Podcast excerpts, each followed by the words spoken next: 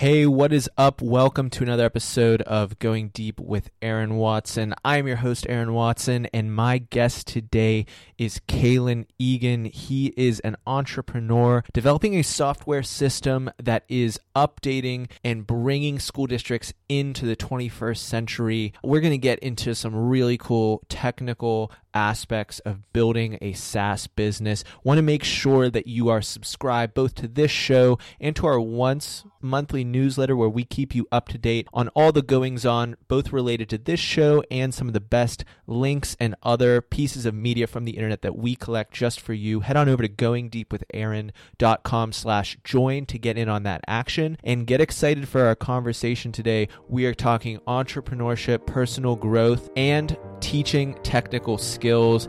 You're going to enjoy my conversation with Kaylin Egan. You're listening to Going Deep with Aaron Watson.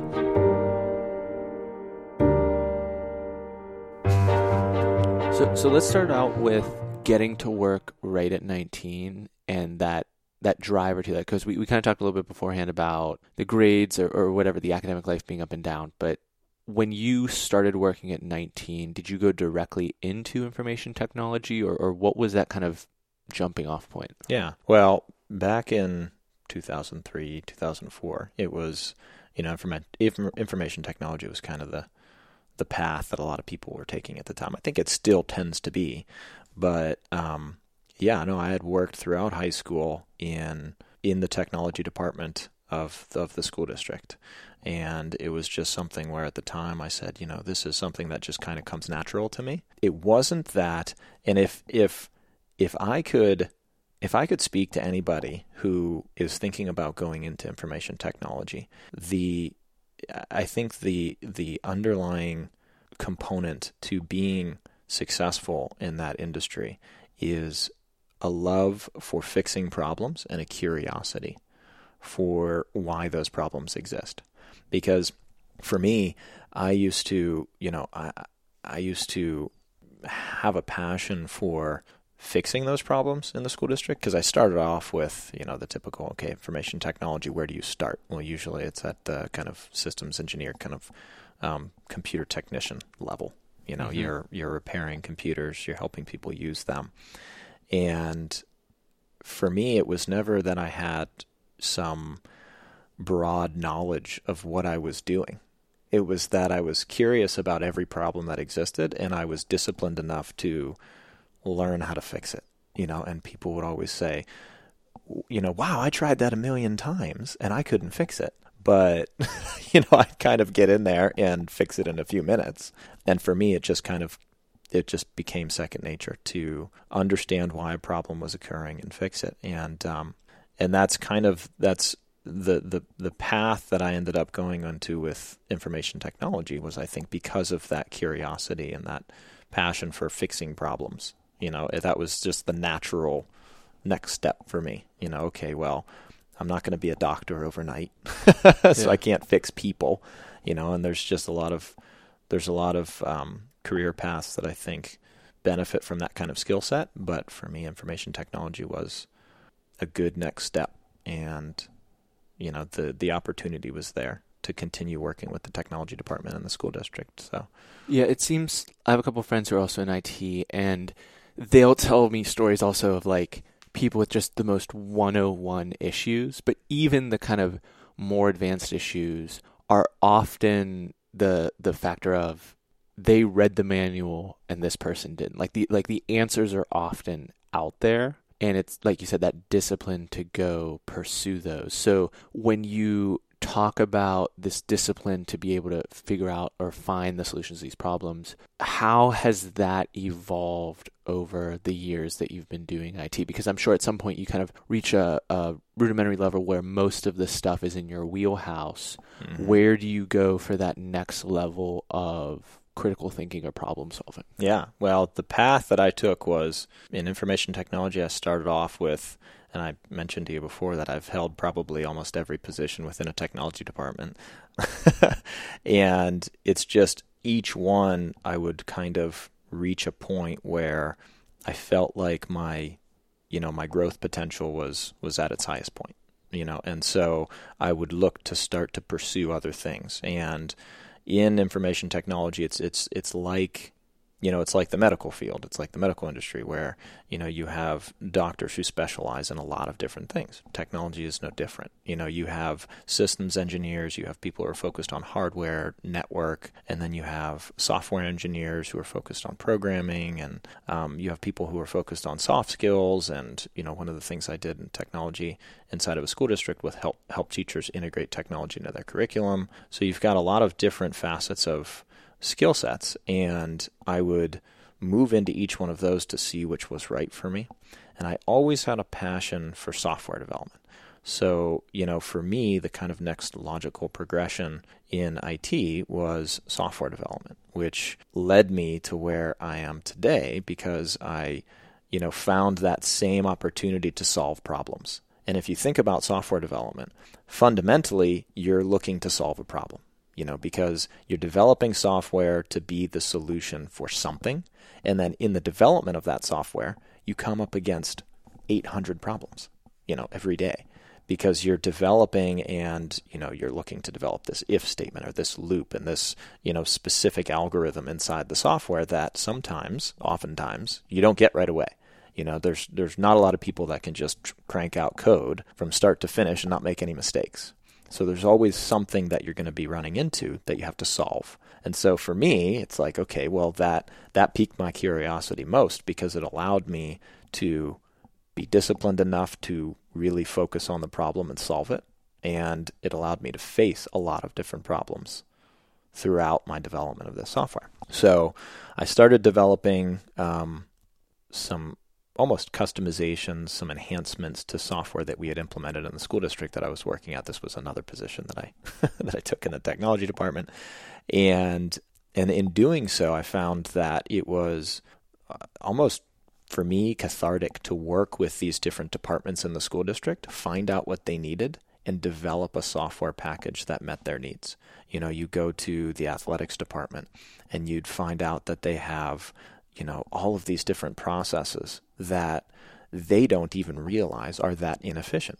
You know, they'd talk to me about, well, you know, this is this is how we collect athletic participation and uh, medical forms, and this is how we do concussion testing, and and the same thing with, you know, the guidance department and just different departments within a school district. And this is no different for any other organization. They're all the same. Everybody has all of these processes. A lot of times they're very paper intensive, and sometimes they don't even realize they're that inefficient. And it can take a talented software engineer to come in and say, there's so much room for efficiency improvement in here that, you know, I'd love to take on this this kind of problem. And so that's what I used to do in, inside of the school district I worked at. I used to talk to people, figure out what problems they had, and then develop solutions for those.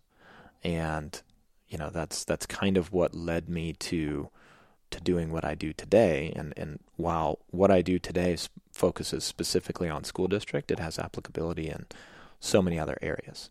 That just happens to be what I know. You know, I know school districts. Um, I've got a lot of experience with them now and talking to thousands of schools about how they perform different tasks, how they collect student data, how they collect parent data, and what they do with it. And it just It just happens to be that school districts are at a point on the bell curve of paperless solutions, of, you know, um, digital efficacy, that they're ready to start to implement some of these solutions.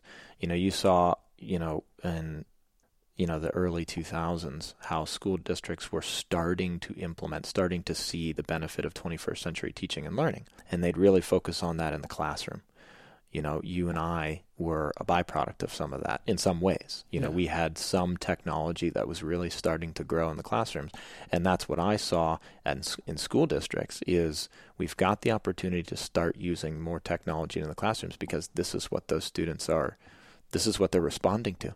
Just like we were talking about before, how, you know, kids nowadays are sometimes they're just staring at their phones, and they're, and that's their interaction. That's their day-to-day interaction.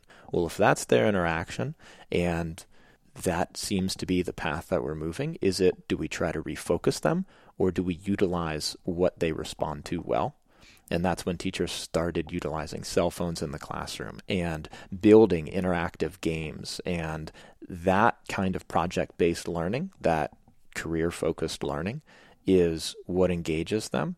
And that's all done through technology. School districts saw that opportunity and they started to implement that, that in the classroom, but they never did it in the back office. And that's what is kind of mind-boggling for me to to hear about what you're doing now, and also having friends in the healthcare space where, to me, a, as a casual outside observer, not in the trenches trying to make these changes happen, it's almost unbelievable that this isn't digitized already. Like like when so many other parts of our lives are automated and fully digital, that this is an arena where it almost seems, I don't know if you would agree that it's lagging, but what has been, it seems like you're kind of already going in this direction, but what has been the friction of schools moving in this direction? Is it cost? Is it um, just the general lack of momentum? Why, why is, why do you have this business opportunity before you? And maybe if you want to go into a little bit more detail about what the software does as well. Yeah. Well, so what the software does is it essentially digitizes their paper processes. So you've got, you know, as I mentioned before, student registration. That's a big one with school districts. There's a ton of forms that go with accepting new students into their school district. You know, you have, you know, transcripts from previous school districts, report cards, grades, you know, just demographic information, health history. All of this needs to come to the school district, um, you know, uh, residency verification. All this stuff needs to come to the school district, and it's all done via paper. And that's one example. You know, those those exist throughout school districts and throughout organizations because they have so many processes and so many regulations and requirements from the state and federal governments too. Um, they have to report student data now. That's becoming much more of a requirement, um, is reporting on student data. So they have to have accurate student data coming into their student information system that they're reporting on. And the best way to get that is point of origin. You know, Is it is it uh, more efficient to have the parent enter this information and for it to go right into the student record? Or is it more efficient for them to fill out a piece of paper that gets put in the student's backpack, that gets back to school, that goes to the secretary, maybe gets to the secretary, secretary puts it on her desk, uh, puts that information into the student information system at some point? There's just lots of opportunities for error there. And so I think that was that was where the... that's where the business opportunity was, you know, really present in my mind, was seeing all of this and witnessing that there is such a lack of efficiency in this that there's an opportunity to fix it. I think where the friction is, is one is cost. You know, obviously school districts are always budget conscious, and they need to be. You know, where they save money means more resources invested into the classroom, at least hopefully, and that's where it should be. Any money that they save means resources invested in the classroom.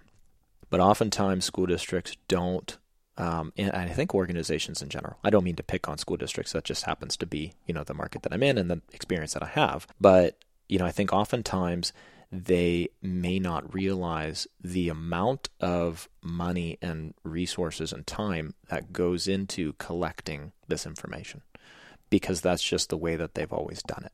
You know, this is the way that we've always done it, and we don't have, we don't have, you know, line item costs associated with this stuff that we can really point back to. You know, no one points back to what this particular process contributes to our, you know, paper costs or toner costs or our mailing costs every year. Not a lot of people do that. Those those are just line items that unfortunately just aren't reduced very much in school districts. And so I think uh, cost is a big one. The other is that we're still in the age of getting everyone access to, or I guess giving everyone the digital means to access this information. Because if you think about the school districts around us, plenty of parents, I'm sure, have access to either a smartphone or a computer to be able to enter this information, but not everybody does. And even if they do, you still have to you still have to get over the hump of ensuring that your parents see the value of entering this information. You know, some parents, some families are still used to getting this information in the mail, and that's just what they've always done. So it's difficult to implement this change process where, okay, you're not getting those anymore. Now you need to go online and fill out this information. Once they're used to it, it just becomes second nature. But they need to have access to the uh, to the equipment to fill in the, the information. Either it's a smartphone, which almost everybody has nowadays, or it's a computer. And then you need to get buy-in to make sure that they are using it. So those are a lot of the ways that we try to, well, we try to encourage some of that by by building capacity in the system, you know, almost forcing the entry of this data by by putting very, you know, important items in the system. So things like emergency contacts, you know, medical history information, those things are vital.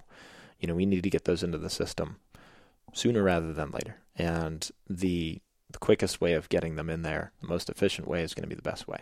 So we try to build some of that capacity, encourage these larger implementations, these larger initiatives into the system. Um, and then we also try to work with school districts on grant opportunities too, because there's always, you know, an opportunity to to investigate funding for these things. You know, sometimes at the state and federal level, other foundations are providing opportunities to be a little eco-friendly, um, go greener. You know, that's a big thing nowadays, obviously. And if a school district is trying to implement some of those things, and not to mention, you know, economic advancements, if you've got, you know, if you've got uh, a prime, you know, uh, a good number of your families without access to the equipment necessary to fill in this information, okay, well, how can we get them access to that? You know, what can we do in the community to benefit the school district? It's all about long term, you know, so if we're help, if we're supporting the community and providing people access to equipment like this, then we're getting that information into the system quicker. We're also increasing uh, engagement with families, because a lot of these student information systems encourage enhanced communication between teachers, parents, and students. You know, if parents have access to grades, attendance, and all this other information that can now be shared online, that's powerful for ensuring that those students are doing well in school. You know, so it's all this big circle of, yeah. of opportunity in school districts, where it definitely comes back to, you know, how does it impact the students? You know, how does it impact the students in the classroom? Either it's, either it's we're saving dollars that we get to invest, we get to reinvest in the classroom, or we're helping support the community in some way to get them access to the information that they need access to. Yeah. And it also comes back to, you, you spoke to seeing these frictions, seeing these challenges from the inside. And there's plenty of people who are in organizations who are seeing frictions or headaches or inefficiencies and not moved to action the way that you were, and not moved to, I'm going to change up what I'm doing, start a company, and really go for this thing. So can you take us through that decision, and maybe just also update us a little bit on where things currently stand with Accela School? Yeah, well, um, it's it's hard to say why everyone doesn't do that, you know, because in my mind, it's just, it's one of those natural things where, you know, you you see an opportunity to contribute to something greater, you know, and it sounds funny to say, because, you know, it's, it's, to me, it's not, it's not, it's not exactly a, maybe what I would feel a noble cause would be, right? Yeah. It's, it's something that I saw as, as a gap that needed to be filled. There's a lot of school districts who don't have the, don't have the funds to try to implement something like this, but have the desire to. And if I can contribute to that in some way, then I'm I'm gonna I'm gonna try to pursue that. And you know, it, it's it's something where I think fundamentally it comes it comes down to that curiosity that I was talking about before, and the focus, and the maybe the the passion for solving problems that I think builds an entrepreneur. You know, in listening to some of your other podcasts and a lot of, you know, a lot of different uh, entrepreneurial podcasts, it's, I see a trend there that you have to, you have to have this curiosity and this kind of natural desire to solve problems. And if you do, that is what drives you forward. Because I, I'm not sure I can pinpoint a time where I said, you know what, this is, I need to do this. It was just the natural progression of things. You know, um, we, I developed the platform, and that platform was vital to a school district. And then that school district talked to another school district, and that, that school district talked to another school district. And before I know it, it's something that a lot of, you know, people are seeing a lot of value in. And so after that, then it becomes supporting them and enhancing the platform and growing the platform, growing the functionality, gaining experience in where we need to grow. And it was, you know, it's the natural progression. It was, it became something that was a, almost like a hobby. You know, I had, like many entrepreneurs, I, I kept a full-time job as long as I could while I was doing this. And, you know, I worked eighty hours a week or longer sometimes. And that's just, I had a drive because everything that I was doing was so interesting to me. Because I like software development, because I have that foundation of software development, I was still solving problems. Every time someone mentioned something to me that said, you know, it would be great if the, if it could do this, or we have this issue, can your platform solve that? If it couldn't, I would make it. Yeah. You know, just because it was it was something that I, you know, it, it I wanted, I needed to solve these problems. And um you know, I think now where the company is, is I'm solving problems at a higher level. You know, it's, I used to be, I used to be solving problems within the platform, within the functionality of the software, and oftentimes solving some of the problems that school districts would present to us. And now that the company is growing, um, we're larger, but we're still very small. Yeah. And now that the company is growing, it's more about not as much solving problems, but sharing the passion that I have for helping school districts become more efficient and growing our platform, growing our user base. And so it's still about, uh, you know, and then, and then, uh, you know, back to solving problems, it's about, okay, well, what opportunities do we have in other markets? You know, what problems exist in other markets that we might be able to solve with this foundation platform? You know, because we know how the software works, which, as I said, it did, digitizes these paper processes, really, um, connects those to to the database that holds all of the the data, be it student data, parent data, you know, user data from other industries.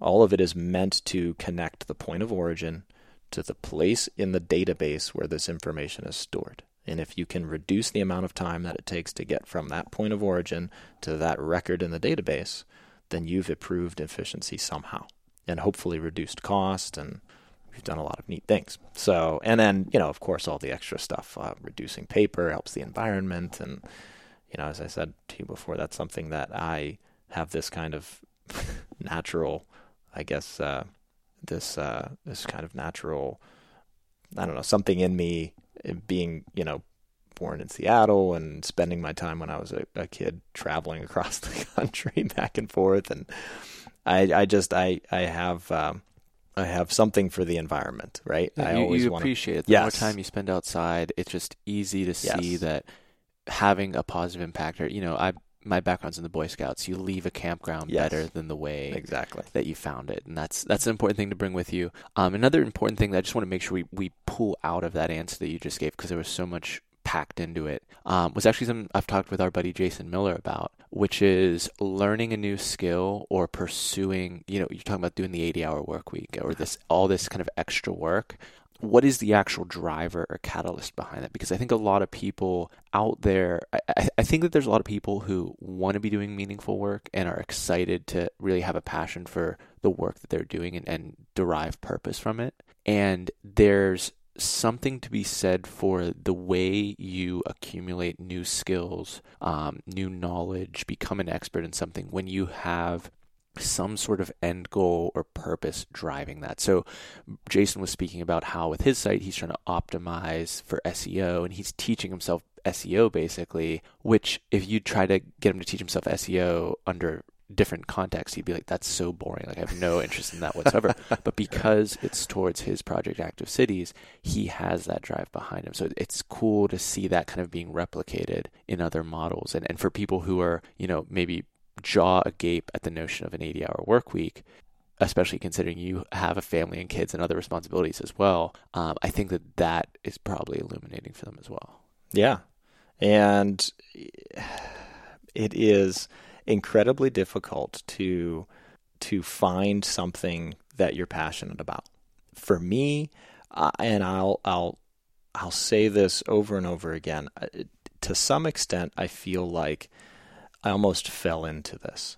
You know, I mean, I I feel like because of the natural curiosity that I've always had, my fascination with solving problems, my what I believe is a very disciplined focus, I may have been destined to go into that, you know, entrepreneurial mentality from the beginning, right? But, you know, it's not easy. I mean, it's not easy to find something that you are passionate about. But as soon as you find that, then all I can say is stay focused, stay disciplined.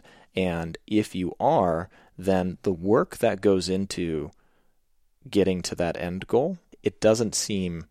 it doesn't seem as daunting, you know, and what I, what I tend to do as a software developer is compartmentalize and target those areas. You know, I will be the last to admit that I'm great at goal setting and organization, but what I can do is I can break down a problem into its most fundamental components, and then I start there. If you can take this large problem of, okay, where do I want to go? I want to get from here, you know, point A to point B. And what does it take to get me there? You know, in software development, I'd say, okay, I'm starting with nothing and I want my software to do this. What is it going to take to get me there? And then I start at a very high level, kind of focusing on building out almost the proof of concept. And that same thing can apply to deriving that passion that you have for something. Okay, what is it going to take at a high level? What's my proof of concept? How am I going to get from here to there? And then once you know that, you have a vague idea of how you're going to figure out how this is going to happen. And then you just compartmentalize it. You start breaking it down into its fundamental components, and you start working through those things. And then once you do that, you're you're you're doing it, right? I mean, you're you're working hard at reaching that goal. And when you reach that smaller goal, that smaller objective, you you have this breakthrough. You know, you you say like, great, I got that, you know, I reached this, now on to the next thing. Now I can get to the next thing.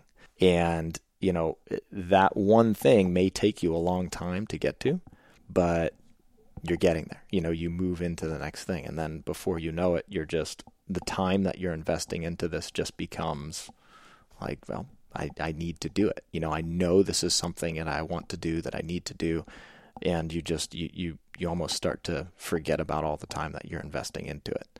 And that is something that I'm, you know, I'm, I'm actually trying to be better at, is ensuring that the time that I invest in things have a big return. Um, so that's, yeah, that's, that's, it's hard to say how you get from one, a, one point A to point B. Yeah. But. but, but I think just to kind of help tie it all together, there's a difference between, you're talking about passion, but also developing passion in addition to maybe recognizing that you might have a passion for something, because it's, I think it's easy to have, to perceive a passion for something when it's a quote unquote sexy endeavor, like, oh, that has a lot of, you know, I can very clearly see the positive things associated with that. But sometimes it's really the problem solving and the work where you uncover a passion for something, or you develop a passion for a cause that maybe you didn't even know existed. So I think that that's going to be incredibly helpful and illuminating for people. Um, we're going to start wrapping up. Uh, want to make sure that people can connect with Accela School and you, um, if they have further questions or want to learn more. Where can we direct people in the digital world to connect? Um, yeah, so the, the two best ways, one is going to be our website, w w w dot accela school dot com, A C C E L A school dot com. Um, and we're we're working on our social media presence. We've got our our Facebook page is up. That's a great way to reach us. If you if you comment on it, if you send something through there, it's going to go to me. Um, so um, I think our Facebook page is just Accela School on Facebook. But um, yeah, we're we're gonna have we're gonna have more uh, coming up in twenty seventeen. Big stuff, and so I'm excited to I'm excited to expand our social media presence and see where we go in twenty seventeen for sure. Cool. Well, we'll be sure to link to all of that in the show notes at going deep with aaron dot com slash podcast, the show notes for this and every episode of the show. But as we do at the end of every episode, uh, I'm going to give you the mic a final time to issue a personal challenge to the audience. Yeah. So this personal challenge is something that I uh, need to pursue. I don't often enough. I talk about how much I work now, and and I think it's something that um, I, I'm going to encourage myself to do and encourage your listeners to do. Um, and it's right now, just take one day to think of the time that you invest in everything you do as what's my return, right? And, you know, just going back to our friend Jason, Jason uh, has a skill that I envy, and that is playing the guitar. And I think that is a good example of of a of a skill that you can invest time into, and the return is very high. You invest some time into learning how to play the guitar, learn, learning how to play a musical instrument, and you'll know how to do that the rest of your life. It's like riding a bike. You know, you spend a certain amount of time invested in learning how to do it, and then you know how to do it the rest of your life. So there's, you know, there's low risk, high yield, like, uh, you know, eating right and going to the gym and things like that. Just think, take a day and think about um, time invested and what's the return on it. And hopefully that will encourage you to consider what you're spending your time on every day. And I think that what people may fail to appreciate is the amount of leverage that a day like that offers you, because if you're really thinking about changing habits and prioritizing different parts of your life over the course of years, decades, multiple decades, um, that can completely change the way things are going for you. But also the notion of, we always have the to-do list, we always have, you know, emails in the inbox and all these other things kind of prying away at our short-term attention, moving into a space where you can really make considerations about the long term in an extended period of time, not a five minute thinking session, but deep thinking, deep work about your long term vision and future is a is a huge thing to aspire to and something everyone should do. Yeah, I would I would encourage that with anybody. Awesome. Well, thank you so much for coming on and sharing your time and thank coming you for having me. Out here to record. And uh, hope everyone will take the challenge and connect in the digital world. Thank you. Hey, thank you so much for listening. Please hit subscribe if you've not already done so, and get excited for some of our forthcoming episodes, including our interview with the Drinking Partners. They were recently named the number one Pittsburgh podcast of twenty sixteen, and I brought them on to talk stand-up comedy, podcasting, and how to be funny. It is a great conversation among many, many more on Going Deep with Aaron Watson. Thanks for listening. Connect with Aaron on Twitter and Instagram at Aaron Watson fifty-nine.